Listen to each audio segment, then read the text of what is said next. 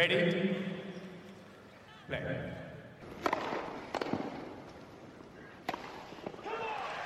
Ben Gökalp. Ben Anıl, merhaba. Çeyrek final arifesindeyiz. 1-2 maç kaldı. 4. turlar bitmek üzere. Heyecan yükseliyor. Çünkü erken final oldu. Beklenen oldu. Neler neler oldu. Olmaya da bilirdi. İlginç maçlar izledik dün. Bugün de büyük sürprizler var. Şu anda da değişik bir maç hala devam ediyor aslında. Evet, biz şu anda bu kaydı alırken tabii canlı YouTube'dayız. Iga Świątek Zheng Qinwen'le oynamaya devam ediyor. Çok ilginç bir maç. Zheng Qinwen ilk seti aldı. Sonra sakatlık molası, kasık kötü, bacağını sardırdı derken ikinci set 6-0 gitti. Sonra üçüncü setin başında o bandajı yırtıp kopardı. Oyunun tam başlayacağı sırada. Oradan sonra şimdi bir direniyor gibi gözüküyor. Ben bir tane de 6-0 bekliyordum ama. Çok iyi hareket ediyor. Biraz önce servis kırma sayısı da yakaladı ve kıramadı. Şu anda berabere. Dolayısıyla bir anda tekrardan o ilk setteki önceki yayında da konuştuğumuz beklenen oyun stiline Iga'yı rahatsız edecek şekilde döndü. Valla tebrikler. Evet. Tekrar hoş geldiniz. Esra merhaba. Seda merhaba. Hoş geldiniz. Bugün 4. turda neler oldu, neler bitti onları konuşacağız. Çeyrek final yorumları da yapacağız artık tabii. Maçlar azaldı. Önümüzdeki maçlara biraz daha gireriz. Özellikle Nadal Djokovic tabii ki herkesin beklediği maç. Ona ayrı bir zaman ayırırız. Kadınlarda çok ilginç eşleşmeler var. Bir bakalım neler oluyor kadınlar kurasında. Evet, şimdi tabii çeyreğe geldiğimiz için biraz daha geniş açıdan bakalım dedim ama bildiğiniz gibi şu anda Świątek Zheng maçı oynanıyor. Świątek 3-1 önde son sette ve herhalde almasına kesin gözüyle bakabiliriz. Zheng'in de sakatlığını düşünürsek. Oradan Świątek gelirse çeyrek finalde Jessica Pegula ile oynayacaklar. Pegula. Jessica Pegula bugün Begu'ya ilk seti kaybettikten sonra kazanmayı bildi. Çeyrek finale yükseldi Jessica Pegula. Yükselişe devam ediyor. Çok iyi, o istikrarlı performansı devam ediyor.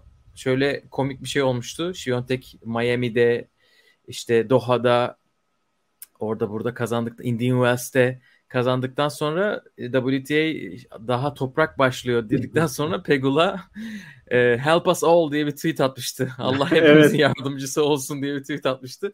Şimdi burada karşılaşacaklar. 2 maç yapmışlar. Birini karşılaşacaklar derken tabii belli olmaz ama Świątek'in çıkacağını düşünerek bunları konuşuyorum. 2 maç yapmışlar Pegula ile Świątek. Birisini Pegula, birisini Świątek almış. Bu sene oynamışlar Miami'de. Onu Świątek bir set kaybedip almış. İkisi karşılaşırlarsa da ilginç olur. Çünkü dümdüz vuruyor Pegula. Evet. Hatta Madrid'deki Jabeur maçından önce bir spor programında yorumlamışlar. Pegula nasıl oynamalı diye. İşte düz vurmalı gibi bir şey demiş birisi. Düz vurmalı, Jabeur'e zaman vermemeli. Başka bir şey yapmıyor.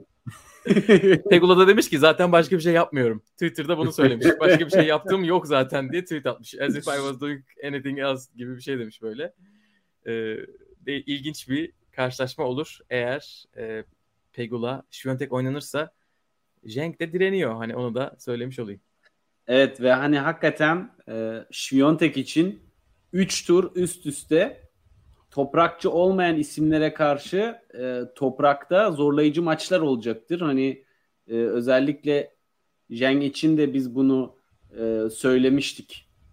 Kovinic maçının da iyi bir gösterge olduğunu Świątek'in rakiplerine nereden nasıl bir plan kurulması gerektiğine dair. Ki hani zaten plan kurmak çok zor. Ama hani bir şeyi iyi yapabiliyorsan bu sert ve çok geniş açılı olmayan toplarla Iga'yı kortun dışına atmaya yoğunlaşmak üzerine olmalı. Bakalım bugün biraz açıkçası kurtulursa tabii daha maç bitmedi ama kurtulma olasılığı çok yüksek. Biraz şansının da yardımıyla kurtulmuş olacak Iga. Pegula maçı ama aynı tip oyuncu olmasına rağmen ben yine de daha rahat geçmesini düşünüyorum Gökalp nedense. Tabii, biraz hissiyat ama çok, bence çok daha aynı, çok aynı tip değiller bence zaten. Evet. Çünkü Zheng'in yapabildiği çok daha fazla şey var. Backhand çapraz rallilerini mesela bugün Zheng açık ara üstünüydü. Domine. İlk sette Świątek çok basit hata yaptı ama Zheng de çok basit hata yaptı. Hani ikisinin de 21 basit hata yaptığı seti zaten bir puan vardı aralarında. Zheng kazandı. Zheng bu arada çok sert oynuyor. Hani hiç izlemediyseniz. Daha da sert oynuyordu eskiden. Şu anda bugün mesela ara sıra spin katıyor. Böyle defans vuruşları yaptı iyi. Topa böyle iyi bir falso vererek. Lina'nın eşiyle tanışmışlar. Böyle Lina'nın da olduğu bir ortam olmuş birkaç sene önce. Eşi demiş ki tekniğin, oyunun çok güzel. Geriye tek bir şey kalmış. Tenis oynamayı öğrenmen. Hani onu da öğrendin mi? Tamam demiş. Çünkü gerçekten sürekli bam bam bam oynadığı için çok büyük bir değişik bir karar veriyor. Çin'den gelen oyuncuların yapmadığı bir şey. Ve Barcelona'ya gidiyor. Eskiden ATP oyuncusu olan Pereira ile çalışıyorlar. O şu anda zaten maçta koçu. 2 senedir Barcelona'da footwork ve taktiğinin çok geliştiğini söylüyor. Toprakta oynamaktan dolayı ve bunu toprağa bağlamış.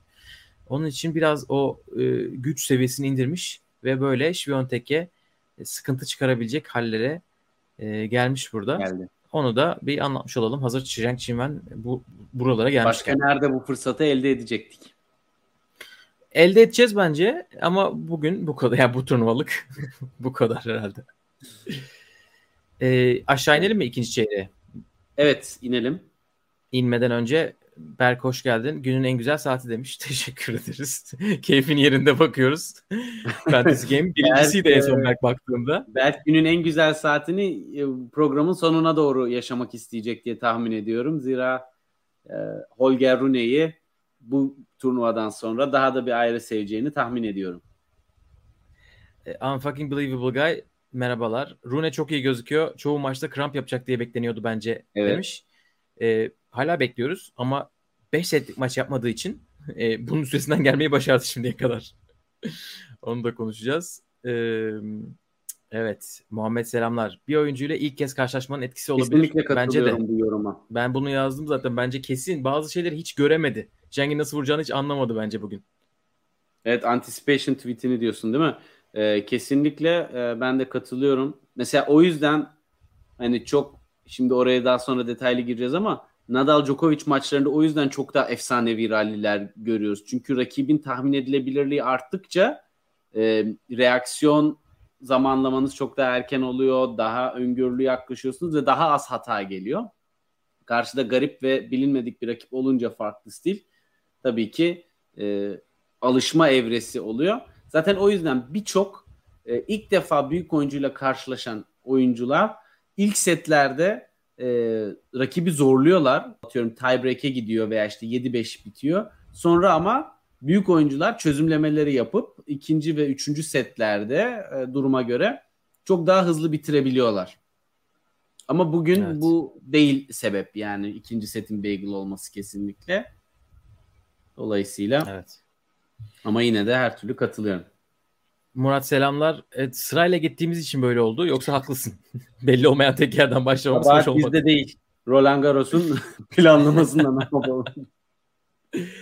Evet. ikinci çeyreğe inelim bakalım. İkinci çeyrekte üst taraftan Kudermetova çeyrek finale geldi. Madison Keys'i 1-6, 6-3, 6-1 ile geçti. Çeyrek finalde Kasatkina ile oynayacak. Kasatkina çok rahat 6-2, 6-2 ile geçti Giorgi'yi ve zaten çok rahat bir kurası vardı. Onu da hiç elinin tersiyle itmedi. Toplamda 14 oyun kaybederek çeyrek finale yükselmiş oldu Kasatkina. Şimdi vatandaşı Kudermetova ile oynayacaklar. Yani Sabalenka'nın Camila Giorgi'ye elenmesi hani iki oyuncu tipinin de birbirine benzerliğinden de biraz kaynaklanıyor. Hani toprakçı olarak değerlendirdiğin zaman Kasatkina'nın oyunu toprağa çok daha yakın ve özellikle düz vuruşlara çok iyi çözüm üretebilen bir tarzı var. Ama bilmiyorum, Camila Giorgi bugün form olarak da çok da iyi bir noktada değildi. Onun da bence ciddi bir etkisi var. Yani o da fiziksel olarak hani sakatlanmasa da turlar ilerledikçe burada biraz döküldü gibi Gökhan.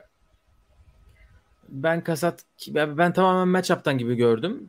bir buçuk set falan izledim. Giorgi'ye böyle çok fazla bel hizasında top vermedi gibi geldi bana Kasatkina. Hep böyle yüksek spinli, Giorgi'ye böyle rahat winner vurdurmayacak toplar yolladı gibi. Bundan sonra biraz daha işi zor olacak. Çünkü Kudermetova gayet iyi oynuyordu. Madison Keys ne kadar rezil oynasa da 3. set çok çok kötüydü ya. Ben bu kadar fazla başlata... Yani toplar biraz file altı seviyede geldiği zaman topu kaldıramıyordu. Hepsini fileye takıyordu ya da yani... bir metreyle altı falan vurduğu şeyler Keys de oluyor. Son sette hiç yani... ilk 200 dışı bir tenis oynadı. Evet. Muhammed demiş çok şükür bu yılda İstanbul etkisi falan deyip kendimizi parlatabiliriz. Eyvallah Kudermetova kendisi. Evet, finalist Potapova'ya kaybetmişti.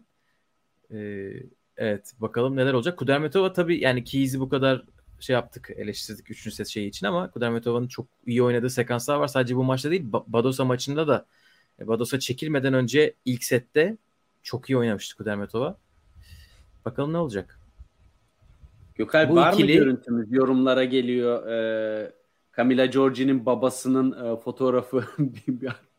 Sende var mı hazırda? Çeşitli teoriler var. Evet, evet Camila Giorgi. Babası zaten değişik bir adam.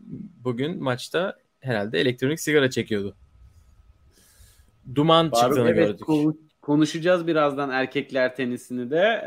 Kadınlarla başlıyoruz. Sonra erkeklerle her zaman ladies first prensibiyle hareket ediyoruz. Tur analizlerinde. Birazdan oraya da geçeceğiz. Kudermetova Kasatkina tek maç yapmışlar.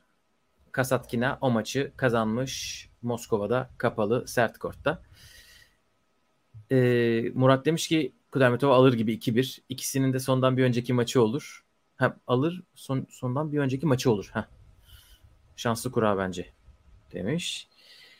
Evet. O zaman burayı da konuştuğumuza göre aşağı iniyorum. Kudermetova, Kasatkina, yukarıdan Pegula, en üstte de Świątek ve artık Zheng Qinwen. Onlardan birisi finale yükselecek. Geldik mi aşağı yarıya? Evet. Bir diğer işte kurasını değerlendiren isim ki Sosnovic seri başı değildi ama çok zordu. Martina Trevisan çeyrek finale yükseldi. Burada çeyrek finali vardı. Yine çeyrek finale yükseldi 2 sene sonra. Onun rakibi Leylah Fernandez olacak 3 sette. Amanda Anisimova'yı geçiyor. Yani geçen yayında da konuştuğumuz şey oldu bence Gökalp. Hani buranın en bence heyecan seviyesi yüksek ve matchup'ı belirsiz maçıydı. Çünkü Anisimova da aslında toprak oyunu olarak bir tık önde favori olarak görünmesine rağmen işin belirleyici tarafının mental boyut olacağını da konuşmuştuk. Nitekim bence öyle oldu. Çünkü özellikle son sette Leyla'nın raketi hiç titremedi ama Anisimova da ciddi konsantrasyon eksikliklerini ve farkı gördük. Yani bence ikisi arasında daha soğukkanlı kalabilen Fernandez son sette farkı belirledi. Evet. Yani evet. Çok yakın maç zaten. 3. set 6-3. Evet. Yani Simova sallandı mı zaten maç giderdi diye konuşuyorduk. Çünkü Fernandez o kadar sağlam duruyor ki hem oyun olarak hem kafa olarak öyle oldu. 3. sette de yakın bir 3. set. Fernandez yükseldi çeyrek finale. Martina Trevisan'la hiç maçları yok. İlk defa oynayacaklar. İkisi de solak. Solaklar bildiğim kadarıyla birbirleriyle oynamayı çok sevmiyorlar. Onun için bakalım hangisi kesinlikle daha az seviyor. Sebebi de ne biliyor musun Gökalp? Yani ben de solak olduğum için bu konuda ufak bir fikir verebilirim tabii ki o seviyede olmasa da. Genellikle özellikle servislerde topun geliş yönü ve dönüş noktası sağlak bir oyuncudan gelen serviste belli bir yönde gidiyor. Solaktan ters yönde. %99 sağlakla oynayınca topun geliş açısı ve gideceği yeri öyle tahmin ediyorsun. Sonra birden solakla oynayınca rallileri, çaprazlara gidişim filan bütün oyun planı bir anda şaşıyor. Dolayısıyla ciddi bir rahatsızlık oluyor. Özellikle de kadınlar tarafında çok fazla da solak oyuncu yok bildiğim kadarıyla üst düzey. Hani eşleşmelerde. Dolayısıyla maç pratiği de çok daha az oluyor. Tabii aynen. Yani sağ elini kullananlar neden oynamak istemiyorlarsa solaklar da öyledir diye tahmin ediyorum. Az pratik. Bir de Matt Willis birkaç yazı önce yazmıştı. O kadar detaylı dikkat etmemişim. Hani diyor %99'la %100 arasındaki farklar bazen maçları belirliyor. Evet. Break puanları her zaman tabii ki avantaj kortunda oynanıyor ve solakların bu kayan, dışarı kayan servisleri sağ elini kullananlarınki berabere tarafında o deuce evet. puanlarında oynanıyor. Break puanlarda, oyun kritik puanlarında solakların evet. o servisi yani bir tık böyle avantaj olabiliyor ve o başka bir solağa karşı tabii olmuyor. Kaybolmaz da öbür tarafa da var o avantaj. Onun için o da kendi kortunu boşaltabilir. Birden o nüanslık avantaj ortadan kayboluyor. Aynen. Murat demiş ki siz de tahmin yapın. Kudermetova mı olur, Kasatkina mı? Yani zor tahmin ama ben Kasatkina'yı bir tık daha avantajlı görüyorum Gökalp. Ben de Kasatkina diyorum. Yukarıdan da herhalde Świątek. 2 maç birden alır. Hani şu ankini de bitirir. Pegula'yı da alır Pegula gibi. Pegula rahat bence de. Evet. Yani çok rahat olmasa 5-2'de... da 2 sette alır. Onu set kaybetmez Pegula'ya bence. Şimdi 5-2 yaptı Świątek. Maçı evet. bitirmek için servis atacak. Evet. Buradan da Trevisan'la Fernandez. Muhammed bu arada demiş ki Trevisan 2 sette de geriden geldi. Saygıyı hak etti. İstanbul'da fotoğraf çektirseymişim keşke demiş.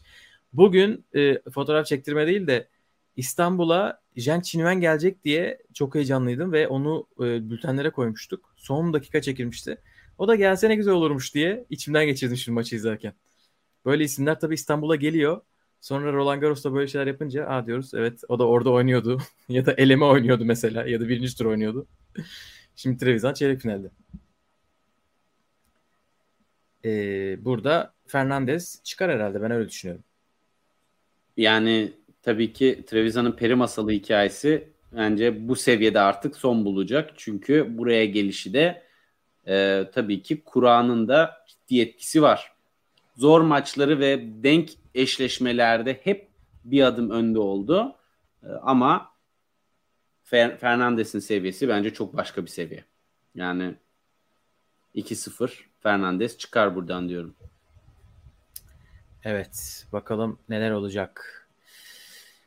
En aşağı kısımda Coco Gauff ve Sloane Stephens birer bagel ama tabii Teichmann yoktu herhalde kortta. Çünkü ikinci sette sadece 3 puan almış. Ben o maçı evet. izleyemedim. Coco Gauff Mertens maçını izledim. Hareket edemedi artık. Onlar çeyrek finale yükseldiler. Bir defa oynamışlar sadece. Yanlış bakmadıysam. O da geçen sene Amerika açıkta. Sloane Stephens kazanmış. Nispeten rahat bir maç. Elise Mertens de ikinci sette fiziksel sıkıntılar çekti. İlk sette çok denk başa baş gidiyordu. Ondan sonra fiziksel olarak düştü Elise Mertens de. Hani bunlar çekilme olmasa da maç içerisinde maçı bitmeden bitiren 2 sonuç oldu. Dolayısıyla ikisinin de 4. tur performansı hakkında yorum yapmak biraz zor. Ben Coco Gauff'u çok beğendim ya. Ben bilmiyorum Mertens bir sıkıntı çekti mi açıkçası. Çünkü bir maçta oynamadı. İkinci tur maçını yapmadı. Gözle evet. görülebilen yani taktiği çok kötü gibi geldi.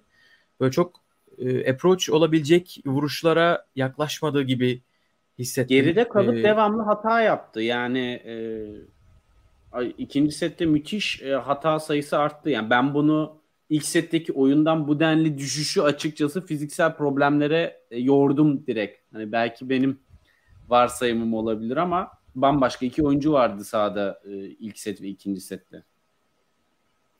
Evet belki de öyledir. Belki dediğin gibidir. Nihan demiş ki Coco yıllardır var ve daha yeni 18 olmuş çocuk. Evet. İşte geçen de konuştuk. Kepini atıyordu Paris'te. Liseden evet. yeni mezun olmuş. Pandemiye rağmen henüz yaşlanmayanlardan Coco. Çünkü pandemi öncesinde genç dediğimiz bütün oyuncular artık böyle 23 yaşına filan geldi ve biz hala onları 19 yaşında filan sanıyoruz. Coco hakikaten hala 18 yaşında. Aynen. Pandemiden önce ortaya çıkmıştı. O zaman 15 yaşındaydı daha ya. Acayip bir şey. Yani ben buradan Coco'yu bir tık avantajlı görüyorum. Neden? Çünkü Coco'nun hem vuruş hızı daha yüksek hem de aynı zamanda toprak oyununda bence müthiş defans yapıyor. Dolayısıyla Stevens'ı bir noktada bezdirecektir ve pes ettirecektir diye düşünüyorum. Maç ilerledikçe. Ben gönlüm Coco'dan yana ama o kadar öyle bir maç olacağı, yani en azından rahat bir maç olacağını sanmıyorum. Sloane Stephens güzel oynuyor. Hani Tayfman maçı onu göstermedi ama çok güzel oynuyor gibi hissediyorum bütün hafta boyunca. Çok iyi hareket ediyor ve o kadar eforsuz vuruyor ki toplara, hani topu yavaş gidiyor gibi. Bam bam vuruyor aslında bence. Evet. Burada şey de var. Vallahi zaten ben de hızlı biteceğini tahmin etmiyorum ama bir noktada Coco'nun Stevens'ı kırmayı başarabileceğini düşünüyorum. Hani mental olarak kırmayı başarabileceğini. Hı-hı. Ki yakın maçlarda zaten ana belirleyici unsur da bu oluyor biraz. Evet. Biz bunu önceki bazı bölümlerde de konuşmuştuk. Coco Gauff'un forehand'i ya da servisi diyorduk. Hani o maçlarda belirleyici olabiliyor diye.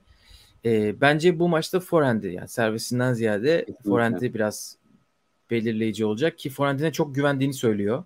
Bu sene bu turnuva çok farklı şeyler yapabiliyorum diyor ki o mesela sert kortlara göre Coco'yu biraz rahatlatıyor. Hem çok iyi hareket ediyor. Muhteşem hareket ediyor. Zaten normalde her yerde de öyle ama toprakta evet, daha da iyi.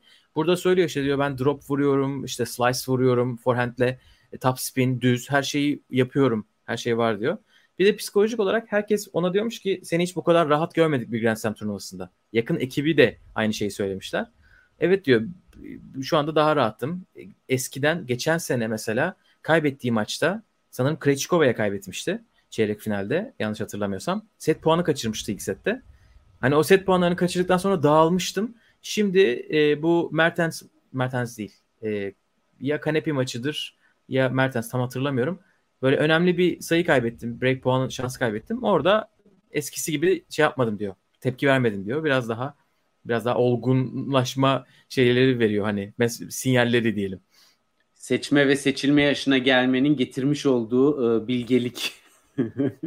Yani yok, gerçekten oyununun hata oranının düşüklüğünde elbette bu mental rahatlığın da çok etkisi olduğuna ben de katılıyorum. Çünkü daha hızlı vuruyor, daha agresif yönünü eskisine göre korta daha çok koyuyor ve ona rağmen hata oranını düşük tutmayı başarıyor. Yani önemli olan da bu.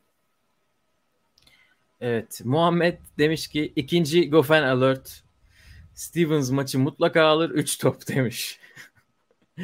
Burada ondan biraz ortaya karışık konuştuk gibi hissediyorum. Artık 3 mü 2 mi 1 mi ne olur siz karar verirsiniz. Hayırlısı diyelim ama Muhammed'in tahminlerini normalde artık Fantasy Game'le kadroma eklememe kararı almıştım. Ama geçen turdan kalan bir Coco var. Umarım yine Muhammed'in tahmini tersi çıkar da benim toplar boşa gitmez. Iga aldı maçı. Evet, Świątek maçını bitirmiş. 6-2 ile kapamış son seti. Orion son demiş ki siz de Barty olsaydı nasıl olurdu da acaba diyor musunuz? İyi yayınlar demiş. Biz bunu zaten Barty bırakmadan önce demiştik. Toprakta bir Iga Barty finali ne muhteşem olur diye. Sonra Barty bıraktı. O günden bugüne de dünyanın en kötü zamanlaması kadınlar tenisi adına bir Barty Świątek eşleşmesinden bu zirve noktada mahrum kalmamız çok üzücü. Çok keyifli açıkçası olurdu. Açıkçası bunu sen çok söyledin önceki podcastlerde. Ben şu anda çok hissetmiyorum gibi düşünüyorum. Wimbledon'da dunk edecek.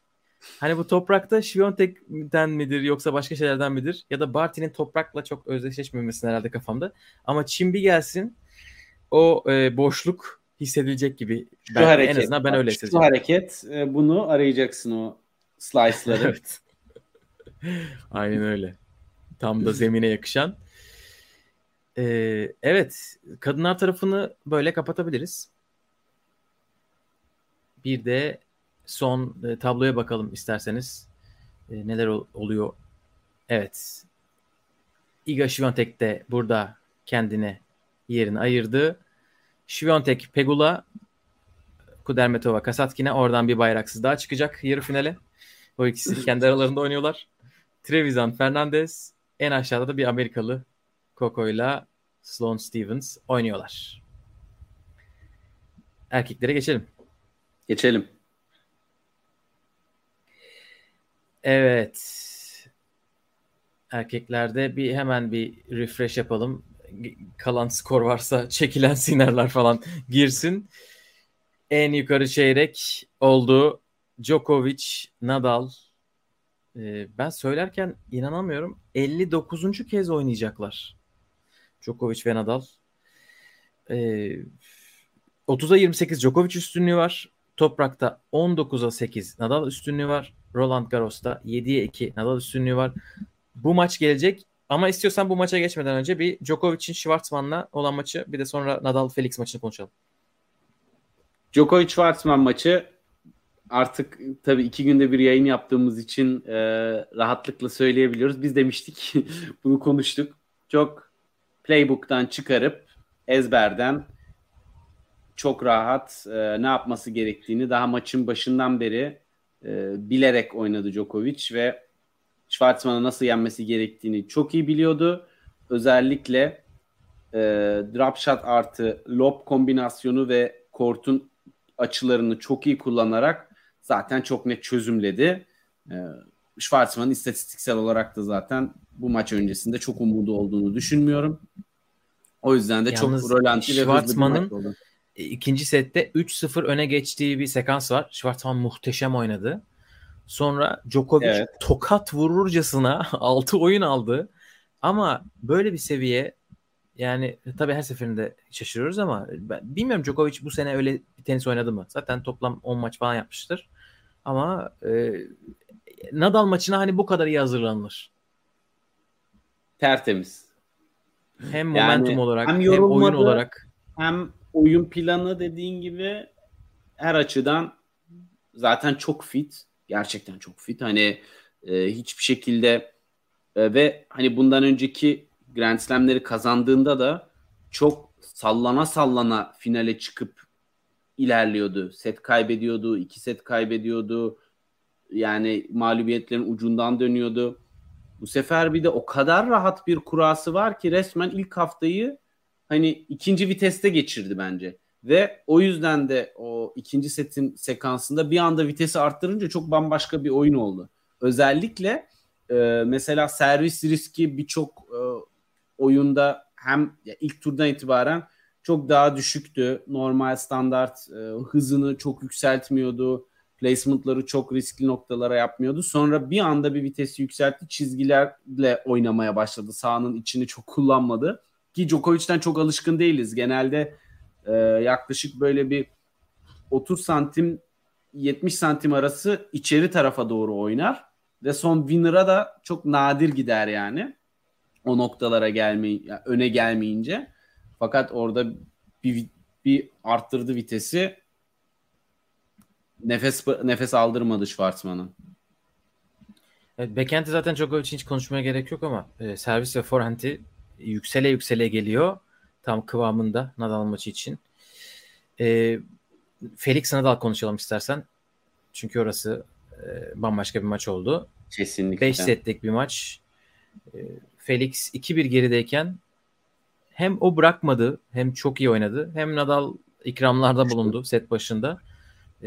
Ve 5. sete gitti maç. Nadal'ın 3. kez oynadığı 5 setlik maç. 2011 İzmir, 2013 Djokovic. 9 senedir burada 5 setlik maç yapmıyordu Roland Garros'ta. Uzun zaman sonra ilk defa 5 setlik maç yaptı. Biraz değişik bir maçtı. Yani izlemesi zordu bazı noktalarda. İlk seti mesela ikisi de basit hataları winnerlarından daha fazla bir şekilde bitirdiler. İkinci sette, üçüncü sette Nadal toparladı. Dördüncü sette Felix'in bırakmaması takdire şayan. Beşinci set muhteşemdi. O ayrı. 5. sette bir şey yapmak lazım ama herhalde bir öyle. İlk 4 set özelinde çok net söyleyeyim, açık. Seviyeyi ben çok beğenmedim. Özellikle Felix esasında birinci servislerinde ne kadar iyiyse ikinci servislerinde de o kadar kötüydü ve Nadal sayısız break şansını değerlendiremedi. Yani maçı 3-0 bitirebilirdi Nadal ve çok rolanti bir maç olabilirdi.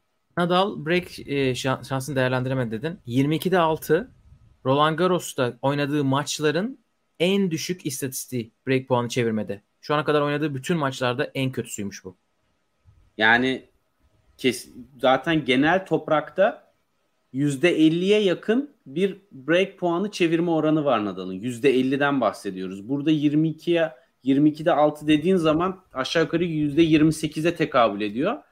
%28 hani genel performansının yarısı kadar. Gerçekten o kadar çok 0.40'dan 15.40'dan değerlendiremedi ki yani bir noktaya kadar Felix gerçekten servis kırma puanlarında çok iyi servis attı. Zaten birçoğunda Nadal hani direkt servisi karşılayamadı ya da +1'le Felix bitirdi. Ama birçok servis kırma puanında da Nadal fırsatları değerlendirmekte zorlandı. Ve maçı epik dedirten noktaya getiren aslında Nadal'ın bu kritik anlardaki tökezlemesi oldu. Bir de forehand'inde ben ciddi şekilde sıkıntılar gördüm Nadal'ın.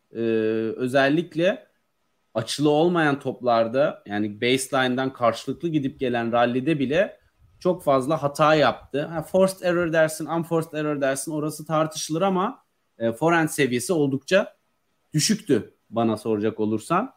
Ondan sonra ama bir son set var ki orada Nadal zaten bence kötü hareket etmiyordu ama çok hata geliyordu. Son sette agresifliğini ve oyunun akıcılığını çok başka bir seviyeye çıkardı ve orada işi kopardı. Özellikle 4-3 oyununda fişi çekti. Tabii zaten o oyun maçı bitirdi ve Felix'in yanlış yaptığı bir şey var mı bilmiyorum. 5 sayı mı oynanıyor? 6 sayı oynanıyor. Neredeyse galiba tamamında ilk servis sokuyor içeri. Gayet iyi oynuyor. Hepsi jeneriklik sayılar. Hani öyle bir oyunla ancak alabilirdi. Çünkü Felix muhteşem oynuyordu servis oyunlarını maçın başından beri. Bir grafik gelmişti. Nadal %25-30 gibi bir şeydi. İlk vuruşu yani return'ünden sonra vurduğu vuruşu baseline'ın içerisinden alma. Ne kadar önde ne kadar atak vurduğunu gösteren bir grafik. %25 mi öyle bir şey. Felix o aralar %61-65'ti. Yani her şeyi içeride aldığı için evet. Nadal'a çok büyük zorluk çıkardı maç boyunca. Ben lafımı yedim. Çünkü ben Felix'in maça ürkek çıkacağını, böyle çok yüreğini ortaya koymayacağını vesaire düşünüyordum. Çok fazla Tony Nadal falan konuşmuştuk. Felix inanılmaz inanmış bence. Ve çok iyiydi vücut dili. Şöyle düşündüm. Maça keyif almaya çıkmış gibiydi ve savaşçı bir ruhla çıkmış gibiydi kesinlikle. Keyif almaya çıkar mısın bilmiyorum Nadal'a karşı Roland Garros'ta. O biraz streç olabilir de kazanmaya inanmış gibiydi bence de. Şunu düşündüm tabii bu olduktan sonra teori olduğu için çok sayılmayabilir. Nadal ailesiyle en azından bu kadar fazla vakit geçirdiği için Nadal ona biraz daha insan gibi gelmiş olabilir kafasında. Hani bir Roland Garros'ta bir tanrı, bir kral değil de çünkü basın toplantısında da soruyorlar Nadal'a. Ailende sana hiç toprağın kralı diye seslenen var mı? Tabii ki yok diyor Nadal. Arkadaşlarımda da yok, ailemde de yok diyor. Bilmiyorum onun bir şeyi olmuş mudur? Etkisi olmuş mudur? Çok sağlamdı. Onu tebrik etmek lazım. 2'dir. Çok efsane maçlarla kaybediyor Felix. Çok iyi oynadığı maçlarda evet. Kaybediyor. Avustralya'da Medvedev'e, burada Nadal'a. Djokovic'le Wimbledon'da oynamasını bekliyorum artık bu kura ile beraber. Evet. Böyle kura çekiyorsa herhalde Wimbledon'da Djokovic'i çekebilir. Başka burada maçla alakalı konuşacağın bir şey var mı? Konuştuk gibi aslında. Bir de backhand'e ben şaşırdım. Backhand bazı yerlerden Nadal'ın beklediğim kadar keskin değildi. Çünkü çaprazı çok iyi vuruyor bence. Bunu önceki yayında da konuşmuştuk. İlk maçlarda da öyle bence, önceki turnuvalarda da ben backhand'ini çok beğeniyordum. Burada forehand kanadını Felix'in boşalttıktan sonra özellikle ilk sette gitmedi. Yani ortaya vurdu, backhand paralel denedi. Ne yapmaya çalıştığını anlamadım. Kafası mı çok böyle toparlanmış değildi? Onu tam çözemedim. Felix'in forehandinden mi bu kadar kaçmaya odaklanmış? Kafası bu kadar dağılmış mıydı derken bu arada geçen biliyorsunuz maçtan önceki gece Şampiyonlar Ligi finalindeydi. Buna dair de bir sürü soru gelmiş basın toplantısında. Kaçta odadaydın'a kadar? Kaçta odadaydın'a varan sorular. O kadar kötüymüş ki trafik. Arabadan inip yürüyerek gitmiş stada. Bir noktada arabadan inmiş. Ama dönüş iyiydi diyor. Dönüşte bir sıkıntı yoktu. Kutlamalara katılmadım. Kutlamalara kaçırdığım için üzgünüm ama maçın başlamasında gecikme olduğu için direkt hani geri dönmem gerekti. 12-20 geçe odadaydım diye bu kadar detayına hakimiz. O kadar tabii insanların aklındaydı ki onu da söylemiş. Evet ve hani ben son bir şey eklemek istiyorum burada. Genel olarak Felix'i öven noktada oyununu beklediğimin çok daha cesur buldum. Çünkü fileye çok daha fazla geldi ve aynı zamanda oyununu da karıştırmakta çok çekinmedi. Yani düz ve karşı tarafın hatasını bekleyen bir oyun olmadı. Hep dikte etmeye çalıştı. Seviye düştü, yükseldi vesaire ama bir oyun planı çerçevesinde kendi bir şey kurmaya çalıştı oradaki. Şatriye'de Nadal'a karşı bunu yapmak zaten psikolojik olarak çok zordur. Dolayısıyla evet. Hani onu da kesinlikle takdir etmek lazım. Twitter'da bir şey gördüm. Gil Gross yazmış. Demiş ki şu anda Felix 2.0'ı izliyoruz. İşte çünkü eskiden olsa Felix o arkadan vuruşları winner'a çevirmeye çalışırdı. Şimdi approach shot olarak vurup fileye geliyor diyor. Bana da çok mantıklı geldi. Bir süredir evet. Felix bunu yapıyor ve filede de çok başarılı ve çok geliyor. Sürekli önde. Aynen. Onun için yine bir Wimbledon Felix'i izlemek istiyorum. Bunları konuştukça o beklenti oluştu. Çok kupa kazanmadığı evet. için çok ön plana çıkmıyor ama Felix evet Next Gen içerisinde çok iyi bir Slam şampiyonu adayı şu anda bence. Evet gelelim Nadal Djokovic'e. Şimdi bu ikili oynayacaklar. Dediğimiz gibi 59. Bundan maçlarını yapacaklar. Yere geldik. Yarın akşam salı akşamı gece seansına kondu. Nereden, hangi seans falan bir sürü herkes bekledi. Ben Nadal'ın bir programlama hakkında bu kadar önden yorum yaptığını hatırlamıyorum. Dün en son şey demiş, bu benim Roland Garros'taki son maçım olabilir. Bir sıkıntı olursa, sakatlık olursa, hani tabii olur diye demiyorum ama bir ihtimal bu benim son maçım olabilir ve gündüz oynamak istiyorum. Çünkü ben Roland Garros'u gündüz biliyorum demiş. Onun üstüne Djokovic de bu arada akşam mı gündüz mü tercih edersin diye soruyorlar. O da diyor ki rakibe göre değişir. Mesela Schwarzman'la oynarken gündüz oynamayı tercih ederdim. Çünkü işte topların sekmemesi rakibime yarıyor gibi evet. bir şey söylemiş. Neyse bunların hepsi oldu ve bilmiyorum bekliyor muydunuz siz ama ben asla gece maçı beklemiyordum. Ben sana neden bekliyordum diyeyim. Çünkü bir anlamda hani komplo teorisyenliği olarak gibi gelecek ama Amazon Prime Video müthiş para yatırıyor Roland Garros'a ve gece seansları aslında onların eseri ve dolayısıyla böyle büyük reytingi olan bir maçı gece seansına aldırmak için Jeff Bezos elinden ne gelirse yapar diye düşünüyordum.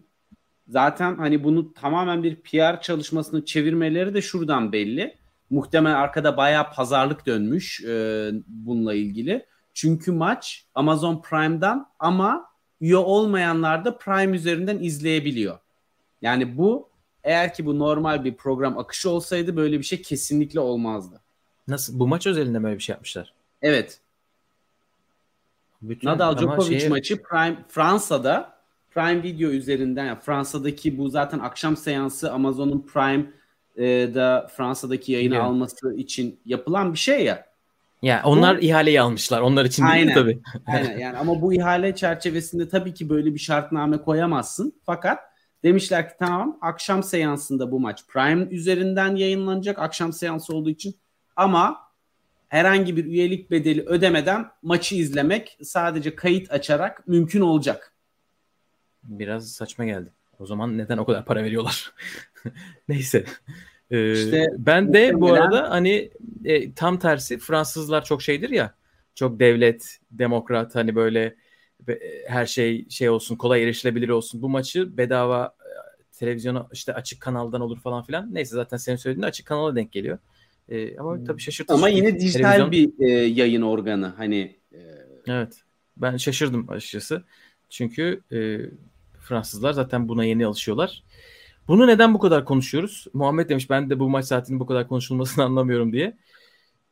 Çünkü maça etki ediyor gibi düşünüyorum. Hani tamam, Nadal 2020'de çatı kapalıyken, hava soğukken kazandı ve çok iyi oynadı ama o ikilinin arasındaki yani sayılara etki eder büyük ihtimalle. Ve Nadal'ın da bu kadar söylemesinin sebebi bu. Hani yoksa Nadal da bence bu kadar söylemezdi gibi düşünüyorum. Yani katılıyorum. Yani bir etkisi olacak.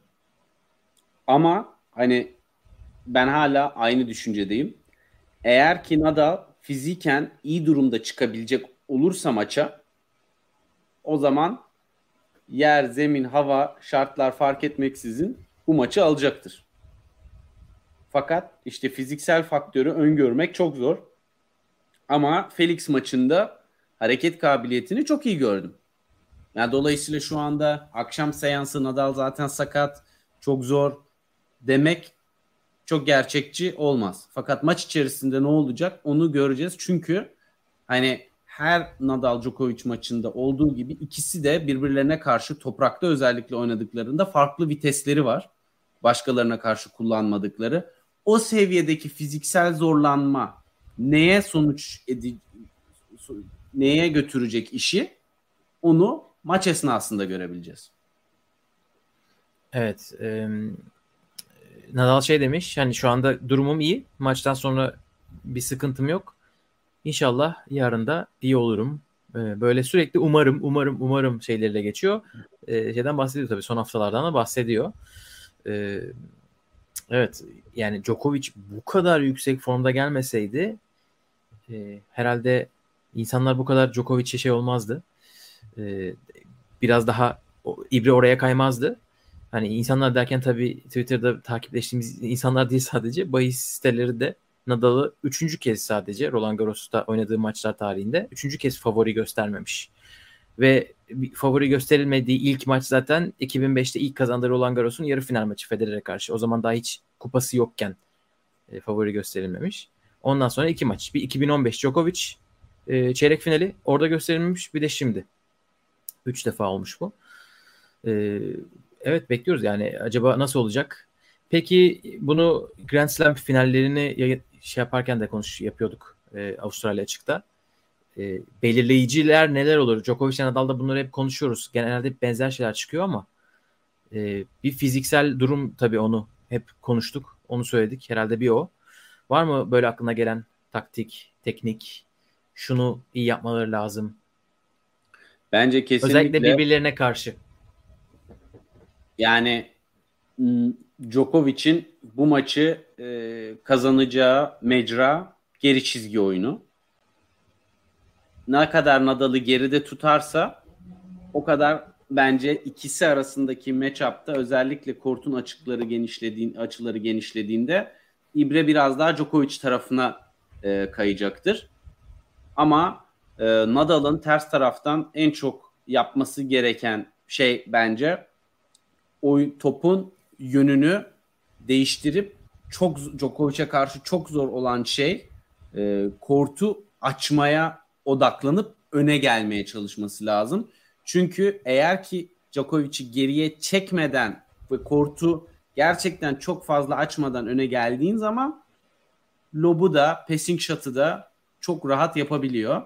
Ama tabii ki vuruşları baz aldığımız zaman en kritik nokta kesinlikle toprak olmasına rağmen birinci servislerdeki başarı. Ki burada Nadal'ın tökezlediğini gördük.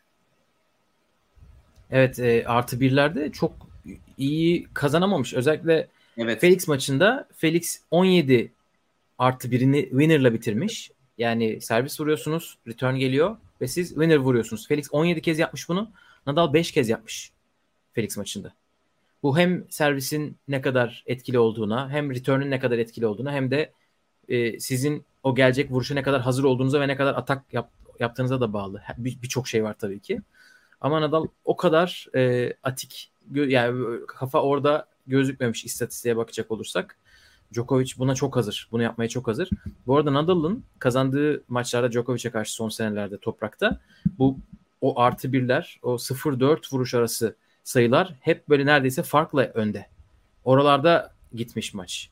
Yani çok çok uzun sayıları genelde paylaşmışlar. Orta ve kısayı böyle birisi almış götürmüş. Bunda tabii özellikle bundan 2 sene öncesine kadar Djokovic'in servis silahının böyle bir seviyede olmaması vardı. Bence iyiydi ya. Ya ama bilmiyorum. 2020 Avustralya açık mıydı? Yanlış söylemeyeyim. Ondan sonra 19'da ikinci servisini konuşuyorduk. 19 evet. Avustralya açıkta. Ondan sonra çok başka bir seviyeye geldi. Servisinin etkinliği ve servis oyunlarındaki puan kurgusu çok başka bir noktaya geldi. Evet. Forehand paraleli hep konuşuyoruz Nadal için. Bence forehand paralel çok önemli olacak. Çünkü forehand çapraz Djokovic'in backhand çaprazı o ralliden kaçmak isteyecektir. Hani ne kadar forehand paralel vurup Djokovic forehand ile onun backhand'ini atar, o da çaprazla bitirir. Bence oraya belki gitmek isteyecektir çok fazla. Geçen seneki maçta Djokovic çok iyi drop shot atmıştı. Özellikle ilerleyen setlerde böyle 3 ile 4'te herhalde ona tekrar odaklanacaktır Djokovic. Kesinlikle. Zaten turnuva boyunca da çok kullandı kısa toplarını. Özellikle Schwarzman maçındaki drop shot kalitesini kimsenin dikkatinden kaçmamıştır diye tahmin ediyorum. Geçen sene Djokovic bütün toprak sezonunu drop shot oyununu denemek üzerine kurmuştu neredeyse. O kadar çok deniyordu ki yani Gaston esprileri yapılıyordu hatta. Bu sene tabii toprağa çok oynamadığı için veya formsuz geri dönüp daha oyun ritmine odaklandığı için tabii bunu bu sene için konuşamıyoruz ama kesinlikle katılıyorum. Drop özellikle fiziksel seviyesi sorgulanan bir seviyede olan Nadal'a karşı tabii ki onu sadece sağa sola değil ileriye geriye de hareket ettirip maç içerisinde onu oyundan düşürmeye ve fiziksel durumunu zorlamaya odaklanması çok normal ve akıllıca olur. Evet, bir de Nadal'ı dışarı çıkarmak deyince aklıma o geldi. Djokovic backhand ile kısa çapraza Nadal'ın forehand'ine müthiş atak yapmıştı geçen sene. Bakalım ona fırsat verecek mi Nadal? Djokovic de o kadar iyi yapabilecek mi tekrar? Felix kadar iyi servis atmayacak tabii. Galiba Muhammed yazmıştı az önce. Djokovic Felix kadar iyi servis atabilecek mi diye. Ama çok daha iyi return vuracak. Hani o ikisi Djokovic Felix gibi servis atabilir mi? Nadal'ın maça bakışı farklı olacaktır diye. Seyirci çok fazla Nadal tarafında olacak. Bence bu üçü kritik demiş. Özellikle ikinci servisten kritik zamanlarda puan çıkarma oranı Felix'e karşı Nadal'ın çok iyiydi. Djokovic affetmez. Evet. Bu ikili 17 yıl olmuş. Her yıl bir maç yapmışlar. Bu yeni bir rekor. Ondan önceki rekor 16 yılla. Chris Evert, Martina Navratilova'nınmış. Bu kadar uzun süreli bir rekabetten bahsediyoruz. Roland Garros'taki 10. maçları. Bu da yeni bir rekormuş. Aynı slam'de bu kadar fazla maç yapan yine Evert'la Navratilova Wimbledon'da 9 maç yapmışlar. Roland Garros'ta 10. maçlarını oynayacaklar. Ne yapalım? Djokovic Nadal'ı kapatalım mı? Burada kapatalım. Evet. Bakalım yarın nasıl bir maç olacak? Akşam seansında keyifli olsun. Herkes sağlıklı olsun. Böyle güzel maç izleyelim. Bu arada unutmadan da like tuşuna ve abone ol tuşuna basarsanız seviniriz. Evet. Murat hatırlattı. Tahminleri de alalım. Ben tamamen ana belirleyici faktörün Nadal'ın fiziksel durumu olduğunu düşünüyorum. Fiziksel olarak iyi ise Nadal kazanacaktır maçı. Ben Djokovic diyorum. Bakalım neler olacak. Ama Fantasy Game'e ikisini de koymayı düşünmüyorum açıkçası. Ama ikisi de Fantasy Game'inde var önceki turda. Ne yapalım? Evet. 3. 3. kısımdan çeyreğe Zverev çıktı. Bernabeu Zapata'yı 7-6, 7-5, 6-3 ile geçti. Çeyrek finaldeki rakibi Carlos Alcaraz olacak. 6-1, 6-4, 6-4 ile geçti Hachanov'u. Yukarısı tam kadro yani. Djokovic, Nadal, onların altında da Zverev ile Alcaraz çeyrek finale yükseldiler ve orayı tamamladılar. Zverev ile Alcaraz'ın yapacakları 4. maç olacak bu. Head to head'de Zverev 2-1 önde ama bu seneki tek maçı Alcaraz kazandı. Diğerleri önceki sene oynanmış. Ben özellikle burada Zverev'in turnuva boyunca file oyununda hala çok ciddi sıkıntı çektiğini düşünüyorum. Zaten Zapata Miralles de çok iyi savunma anlarında şapkadan tavşan çıkararak maçta kaldı ve çok ciddi set fırsatları da geçti eline. Set sayısı vardı değil mi ilk set? Öyle hatırlıyorum. Tiebreak'te. Emin değilim. Yanlış konuşmayayım şimdi. Ama Zverev'in Alcaraz'ın savunmasına karşı oyunu yeterince sağlam değil bence. Kırılganlık yaşayacaktır. Ve bu da özellikle kritik anlarda fark yaratacaktır. Hachanov maçında 5-0'lık sekansta Alcaraz inanılmaz bir tenis oynadı. İnanılmaz bir tenis oynadı ilk sette. Yani böyle zaten servisleri de çok iyi çalıştı ve o iyi çalışan servislerle beraber acayip bir seviyeye çıktı. Ya yani öyle olursa zaten 3-0 biter maç. Ama o seviyeyi zaten hani bir set, 1,5 set sürdürebilir normal bir oyuncu. Fakat Alcaraz'ın kortu kapaması ve ekstra vuruşlara, ekstra 1, ekstra 2, ekstra 3 vuruşlara zorlaması Zverev'in kırılganlığında maçı çözümleyecek nokta olacaktır. Çünkü Zverev risk seviyesini arttırmak zorunda kaldığında hataları da yapıyor. Ki bunu şeyde çok net gördük. Hani mesela Nakashima'yı çözümlemesinde topu geriden rallide kalarak başardı. Özellikle filede fileye yaklaşma tercihleri çok iyi değil. Filedeki etkinliği çok iyi değil. Yani Zverev'in buradan çıkışının tek şansı mükemmel, tam olarak mükemmel birinci servisiyle oyunlarına tutunmayı başarabilmesi. Ama tiebreak olursa iş ne tarafa kalır onu ben de bilemiyorum. Çünkü tiebreak'te Zverev'in iyi bir mental seviyesi var. Servislerine çok daha özgüvenli servis oyunlarında tiebreak'lerde. Genel Bernabeu Zapata maçında bu arada ilk sette 3 set puanı kaçırmış Bernabeu Zapata ve ikinci servisten puan çıkarma oranı Zverev'in maç boyu %41. Yani rakibinin daha yüksek. Rakibinin %50. İlk servisten puan çıkarma da %66. O da iyi değil. Ve bunu Bernabeu Zapata'ya karşı demek ki o da iyi return vuruyor olabilir tabii ki ama Alcaraz birkaç sklet daha yüksekte, yukarıda. Return yapıyor. Bilmiyorum. Yani bilmiyorum. Ben Alcaraz'ı çok iyi gördüm bu arada. Hachanov maçında o iki maç önceki o Albert Ramos maçıyla alakası yoktu. Yine. Kesinlikle. Zaten 3. turda da bir silkelemişti üstüne ama 4. turda bence bir tık daha ileri gitmiş. 3. tur fazla rahattı yorum yapmak için. Hachanov özellikle maçın son setinde girmeye çalıştı. 2. sette asla da kopmadı maçtan. Yani kırılma yaşamadı. Korda son sette kırıldı. Ama Hachanov maçın son oyununa kadar denemeye devam etti. Evet ve çok güzeldi son set. Az evet. Kalsın sanırım 5-4'te bir 0-15 mi 15-30 bir şey gördüğü gibi hatırlıyorum. Görmediyse de o heyecanı yaşatmış. Acaba tatlı heyecanı. Maç uzayacak mı diye düşündüğümü hatırlıyorum çünkü. Evet, ama bu kadar konuştuk ve daha aşağı tarafa gelemedik Gökalp. Ne diyorsun? Evet daha vaktimiz var ya. Yok mu? Yok ben gerçekten üst tarafın bu kadar yoğun olmasını yine belirtmek istedim. Hani bir aynı section. Ama Djokovic Nadal. Djokovic Nadal zaten. Carlitos ayrı bir parantez. Zverev evlere şenlik derken.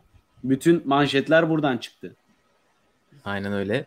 Evet. Çok önemli bir yorum vardı. Ahmet demiş ki Zverev slamlerde ilk 10 oyuncusu yenemiyor.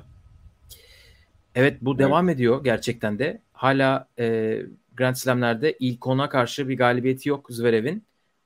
11 maç olmuş. 12. maçı Alcaraz'a karşı. Bakalım şeytanın bacağını kırabilecek mi? İşi kolay değil. Ama Zverev bence böyle maçları seviyor psikolojik olarak. Hani ben kendimi çok göstereceğim. Çok seviyor. Ön planda olmayı seviyor. Ama kendi dediğini söylüyorum. Maçlarda favori olmayarak maça çıkmayı hiç sevmiyor. Biraz kendisinin şansını iyi mi görmemiş? Basın toplantısında öyle bir hatta öyle bir şey söylemiş ki Mind Games demişti birisi ama tam şimdi hatırlayamadığım için çok da detay bilmiyorum ama. Ya bir de açıklamaları Carlitos'un burada zaten hani reytingi çok yüksek turnuva planlamasını onun etrafına kurmaları normal falan tarzı şeyler söyledi. Saçma sapan yani. Alcaraz 2 kere gece seansı oynadı. Hatta bundan da isyan etti yani. Neden ben 2 gece seansı oynayan tek insanım bu tura kadar diye. Evet, Zverev oynatmadılar gece seansında. Alcaraz 2, Nadal 1, Djokovic 1. Medvedev bu akşam oynayacak. Biraz sonra başlıyor maç. Bu da böyle o kadar güzel bir şeyse oyuncular neden ceza muamelesi yapıyorlar? Tabii öyle bir şey de var. Evet. Bu da böyle bir garip durum. Evet, Zverev Alcaraz diyorum ben. Ben de Alcaraz diyorum. Net. Evet, gelelim aşağı kısma. Kasper Ruud 4 sette Hubert Hurkacz'ı geçti. 6-2, 6-3, 3-6, 6-3 ile çeyrek finaldeki rakibi Holger Rune olacak. Muratoğlu Akademisi'nden arkadaşı Tsitsipas'ı 4 sette geçti Rune ve çeyrek finale yükseldi. Buradan önce, bu turnuvadan önce ana tablo galibiyeti yok Grand Slam'lerde. Çeyreğe çıktı. Yani hangisinden başlayalım? Rune, Tsitsipas, Ruud Hurkacz. Ruud Hurkac'tan başlayalım istersen. Yani bence yani zaten başta tahminimizdi Ruud'un buradan çıkması. Ama Hurkac'a da bir şapka çıkarmak lazım. Elendiği halde yani bence gayet iyi bir oyun oynadı ve hani 3-1 kaybetse de maçı kazanabilirdi ama sonuç olarak 4. sette bir break öndeydi Hurkacz bu arada. Eğer 4. sette çok fazla basit hata yaptı arka arkaya.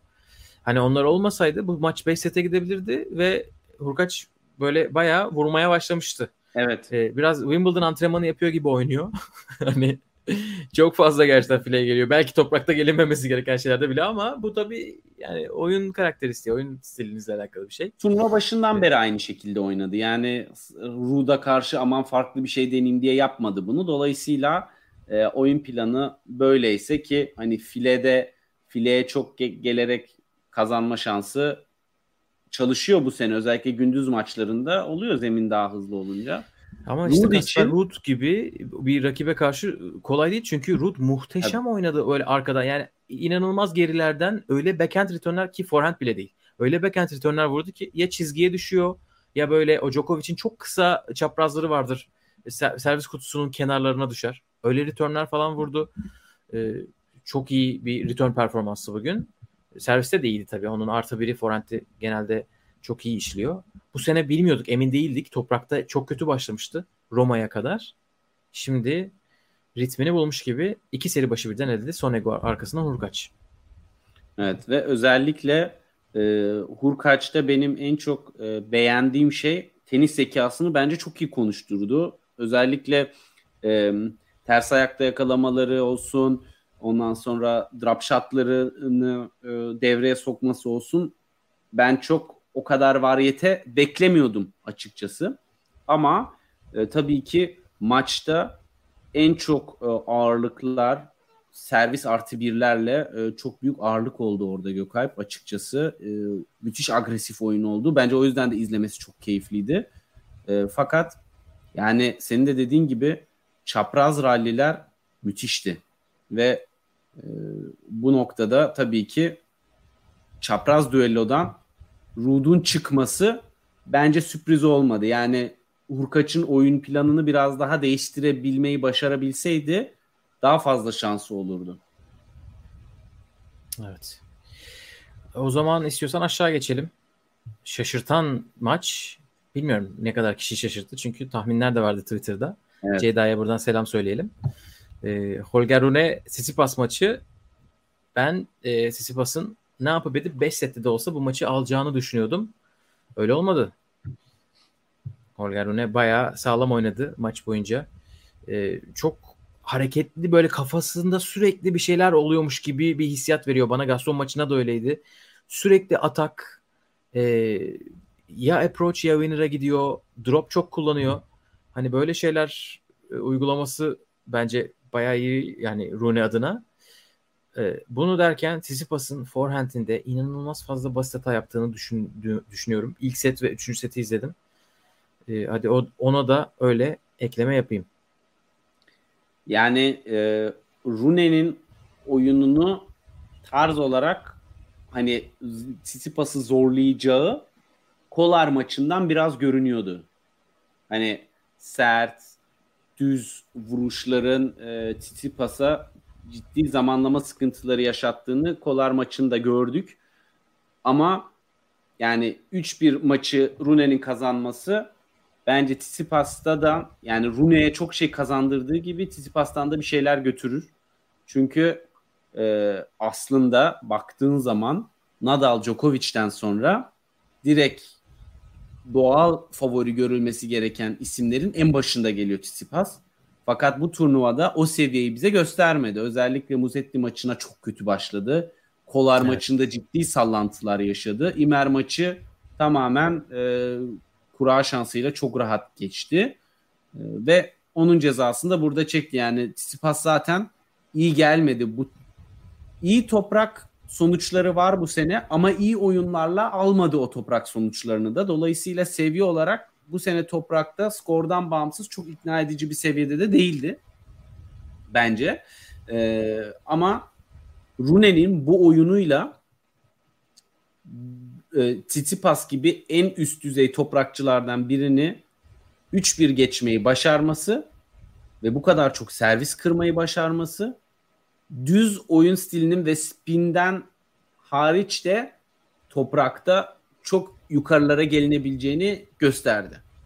Çünkü çok temiz oynuyor. Tak tak tak tak tak ve puanları çok hızlı kuruyor. İçeride kalıyor. Rakibe çok avantaj vermiyor. Özellikle atletik yönden bir tık sallantıda olan seviyelerdeki oyuncuları boğup, yorup maçı kopartabiliyor. Ki Gaston da mesela öyle koptu maçtan. Çok yoruldu.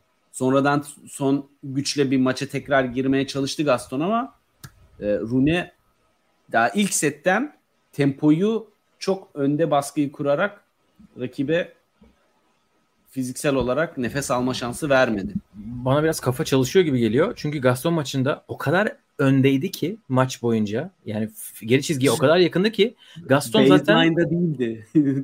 Drop shot orta çizginin üstündeydi. Bu tabii ki Gaston'a özel hazırlanan bir taktik. Evet. Her maçta böyle oynanılmaz. Çünkü Gaston sürekli drop shot attığı için ona o kadar hazırdı ki, bilmiyorum Gaston drop shot'ta Rune'den daha fazla puan kazanmış mıdır? Sanmıyorum. Çünkü Rune'nin drop shot'ları da iyi ve Gaston'un her topuna yetişti neredeyse. Bunu bu maçta da gördük. Böyle aklı sürekli çalışıyor gibi. Benim Holger Rune'ye ısınmam biraz zaman alacak. Şimdi Grand Slam'da izleyenler çok tatlı röportajlar, çok efendi bir kişilik görüyor olabilir. Challenger'larda gördük Rune'nin neler yaptığını. Biraz evet, kendisi biraz çirkef. Çirkefleşebiliyor.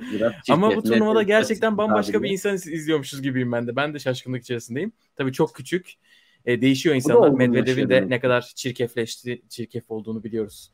Challenger seviyesindeyken. Onun için hani bu çizdiğimiz anlamına gelmiyor. Bekliyoruz. Sizler ne demişsiniz bakalım. Rune'nin bu yıl tur maçlarını izlemiştim. Bu kadar konsantre değildi sanki. Slam'lere ayrı önem veriyor belli demiş Muhammed. Esra demiş ki Rune mükemmel oynadı. Ahmet paralel backhand'ini beğenmiş. Muhteşem. Rakibin dengesini bozuyor. Sağın ortasından vurduğu backhand'de dışarıya doğru açılıyor. Backhand tekniği çok iyi. Evet, paralel backhand zaten çok böyle ayrıştırıcı bir güç oluyor. Bence Rune favori demiş. Unfucking believable guy. Eğer 3-4 set sağlam kalırsa fiziksel olarak Alcaraz vari bayağı bu arada 1.90'a yakın. Evet, 1.88'miş boyu. Servislerden zaten güzel puanlar çıkardığını gördük. Tsitsipas'ı direkt finale yazan bizler demiş Muhammed. Finale çıkar mı Medvedev? Evet, finale çıkar mı Medvedev? Şaşırmam. Göreceğiz bakalım aşağı, en aşağı kısımda neler olacak. Berk de demiş, iki tarafta da geri çizgide standart çok yüksekti. Rune'nin izlemek çok keyifliydi demiş Seda. Evet. Göreceğiz. Ruud Rune maçları arasında neler olmuş? 3 defa oynamışlar. 3'ünü de Ruud kazanmış. Ama tabii Rune başka bir Rune şu anda. İnanmış da gelmiş buralara. Bakalım ne olacak? Ben tahmin yapmakta zorlanıyorum açıkçası. İki tarafta evet, bence de her şeyi yapabilir. Bence de burası en zor kısım. Benim gönlüm biraz Kasper Ruud'dan yana. Ama bu oyunla Rune'nin herhalde geçmesi lazım. Yani bu oyunu son iki maçta oynarsa Rune, Ruud'un silahlarını iptal edebilir ve kendi silahlarını ortaya koyabilir. Ve ikisi arasında bu tura gelene kadar kırılganlık ve oyunda iniş çıkış Ruud'da ben daha fazla gözlemledim. Hani olay uzarsa bir noktada Rune bir tık ibreyi kendi tarafına çevirecektir gibi görünüyor. Evet, o zaman bakalım en aşağı tarafta ne oldu? Andrei Rublev Yannick Sinner'i yendi. İkinci defa yeniyor. İlkinde de zaten Sinner çekilmişti. Sinner yine çekildi. Çok böyle bir şanssızlık Yannick Sinner için. Mackenzie McDonald maçında sanırım o bir MTO almıştı. Geçen yayında konuşmuş muyduk hatırlamıyorum. Tiebreak'e doğru. Ama maça çıkınca varsayıyoruz ki oynayabiliyor. İlk seti de 6-1 alınca varsayıyoruz ki bir sıkıntı yok. Ama varmış demek ki. Çekilecek kadar olduysa. Çünkü anladığım kadarıyla maçta ani bir şey olmamış. Öyle bir düşme, burkulma gibi bir şey yok. Ki hani biz de konuştuğumuzda ikisi arasındaki match-up'ta Sinner'in çok ciddi avantajlı olduğunu oyun silahları olarak değerlendirmiştik. Öyle de görünüyordu. Üzücü oldu.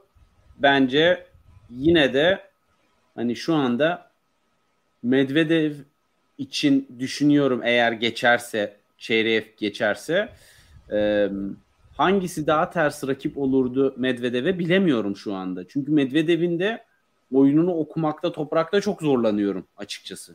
Yorumlamakta da çok zorlanıyorum. Çünkü ne yapıyor tam olarak toprağa uygun çok bir şey göremiyorum. Ama kazanıyor. İkisi de benzer zaten. Rublev de Sinner de çok benzer tarzlar olduğu için hangisi daha iyi gününde, çünkü ikisinde forehand iyi, backhand iyi, ilk servisler çok iyi, ikinci servis belki Sinner'in biraz daha iyidir ama Medvedev ikisine karşı herhalde aynı oynardı gibi geliyor.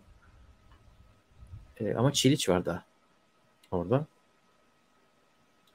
Onlar şimdi maçlarına daha yeni başladılar biraz önce. Evet, burada Rublev ikinci Fransa açık çeyrek finaline yükseldi. Toplamda sanırım 4. ya da 5. Grand Slam çeyrek finali. Onun için de tabii iyi bir başarı. 7 numaranın hakkını verdi Sinner'in yardımıyla. Çeyrek finalde Marin Cilic, Daniil Medvedev galibiyle oynayacaklar. Muhammed de sormuş işte finale çıkar mı Medvedev diye. Gerçekten Medvedev'in son maçına, özellikle Kecmanović maçına bakıp gaza gelmemek biraz zor. Mümkün değil. Çünkü yani çok iyi oynadı. Kötü bir Kecmanović yoktu sahada. Ve Çiliç'i de yenmesi gayet olası. Hele de bu kadar. Gerçi ikisinin de servisi iyi ama yani Medvedev forma girdiyse onun Çiliç'i yenmesini bekleriz. Bakalım ne olacak. Medvedev'in oyunu toprağa neden uygun değil? Çünkü vuruşları... Rally toleransı inanılmaz yüksek demiş Opionik. Bence rally toleransı eskiden bu kadar yüksek değildi. Özellikle uzayan rallilerde hep hatalar geliyordu. Hayır ama normalde de çok yüksek yani, sert kortta da. Amerika açıkta 50 vuruşluk rally yap, Medvedev oynasın. Tamam. Ama sonuçta vuruş marjı biraz daha düşük ve spin oranı aslında çok düşük. Yani evet, bence asıl olay o. Kortun dışına rakibi atamadığın için alanı genişletemiyorsun. Hani toprak oyununda geride kaldığın zaman geriye seni atmaları, sen rakibi geriye atamazsan rakip seni geriye atıyor. Dolayısıyla ne kadar geride kalırsan rakip o kadar öne gelip sayıları bitirme şansı elde ediyor. Bunu sert zeminde zaten Medvedev'in en olumlu tarafı geri çizgiden kopmamayı çok fazla başarması. Ama toprakta bunu başarmak bir tık daha zor. Yüksek spinli oyunculara karşı özellikle. Evet, bence de bütün demeyeyim, servis de çok önemli. Servisin etkisi toprakta bariz bir şekilde düşüyor bence Medvedev'in returncular için. Sert korta, hızlı sert kortlara kıyaslarsak, Amerika açık gibi bir yere kıyaslarsak. Bir de o kadar spinsiz vuruyor ki gerçekten hani o arkalardan karşıladığı vuruşlar onları geliştirdi. Hani spinini artırmadan içeri düşme oranını geliştirdi. Ama çok dışarı giden vuruşları çok oluyordu eskiden. Bence yavaş yavaş uyum sağlıyor ve kritik taraf spin gibi geliyor bana. Spin'in bu kadar olmaması gibi geliyor. Rune'de nasıl işliyor flat vurmak? Ben kaçırdım orayı demiş Opiyonuk. Bence Rune, ama Rune Medvedev çok gibi değil. Ben bir de Medvedev'e göre daha çok spinli vuruyor. Hani Medvedev'in backhand'i de forehand'i de biraz düz gibi geliyor bana. Şimdi o istatistikler tabii yok önümüzde. Gözlem olarak söyleyebiliyoruz bu spin olayını ama yani bence de kesinlikle orası işin kırılma noktası. Bir de psikolojik tarafı da olabilir tabii ki. Sevmiyorum diyor toprakta oynamayı. Onu yavaş yavaş aşması. Çünkü bazı oyuncularda oluyor. Toprağa bitse de gitsek modunda girince kazanacağın maçları da kaybedebiliyorsun.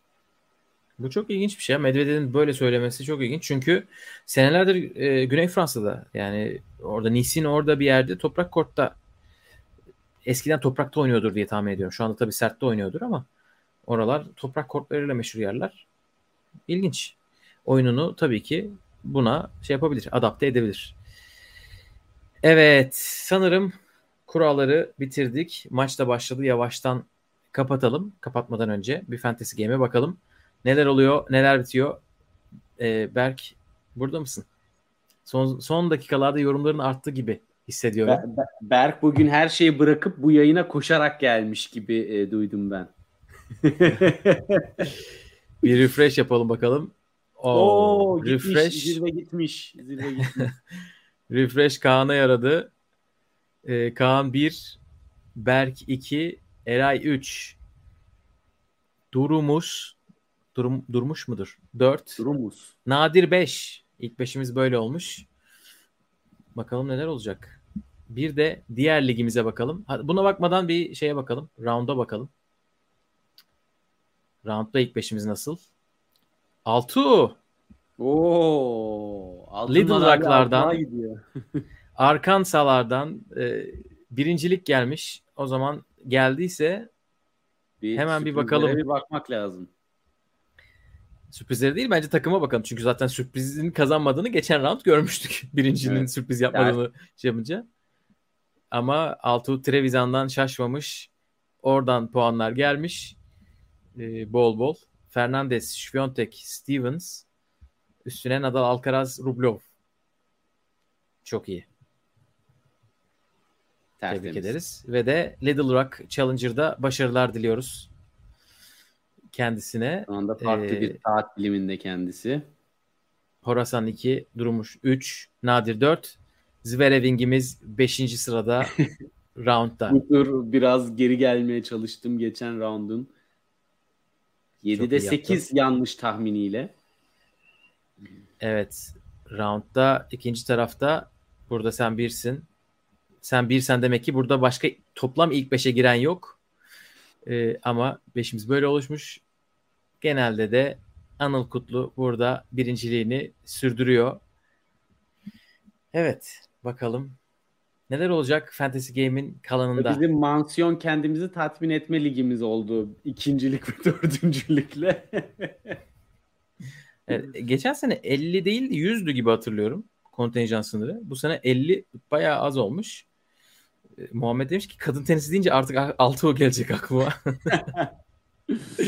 O kadar evet, da Trevisan'a inandı. Trevisan onu şu anda yapıyor. Ödüllendiriyor.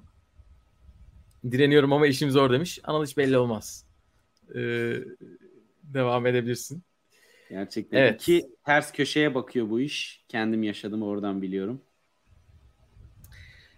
Yarın belki bir yayın yapabiliriz. Anıl bunu daha yapmadık ama konuşmadık ama Twitter'dan da bir soru gelmiş. Bunu artık bakarız. Bir sonraki yayın ne zaman olur? Yapmayacağız gibi görüyorum. Onun için bunu söylememişim varsayın. Bakalım bir sonraki yayınımız Allah ne zaman izin verirse diyelim. 4. turları böyle kapadık. En kısa zamanda bizce de tekrar buluşalım. Çok teşekkürler dinlediğiniz için, katıldığınız için. Bir sonraki bölüm görüşmek üzere diyelim. Görüşmek üzere. Hoşça kalın.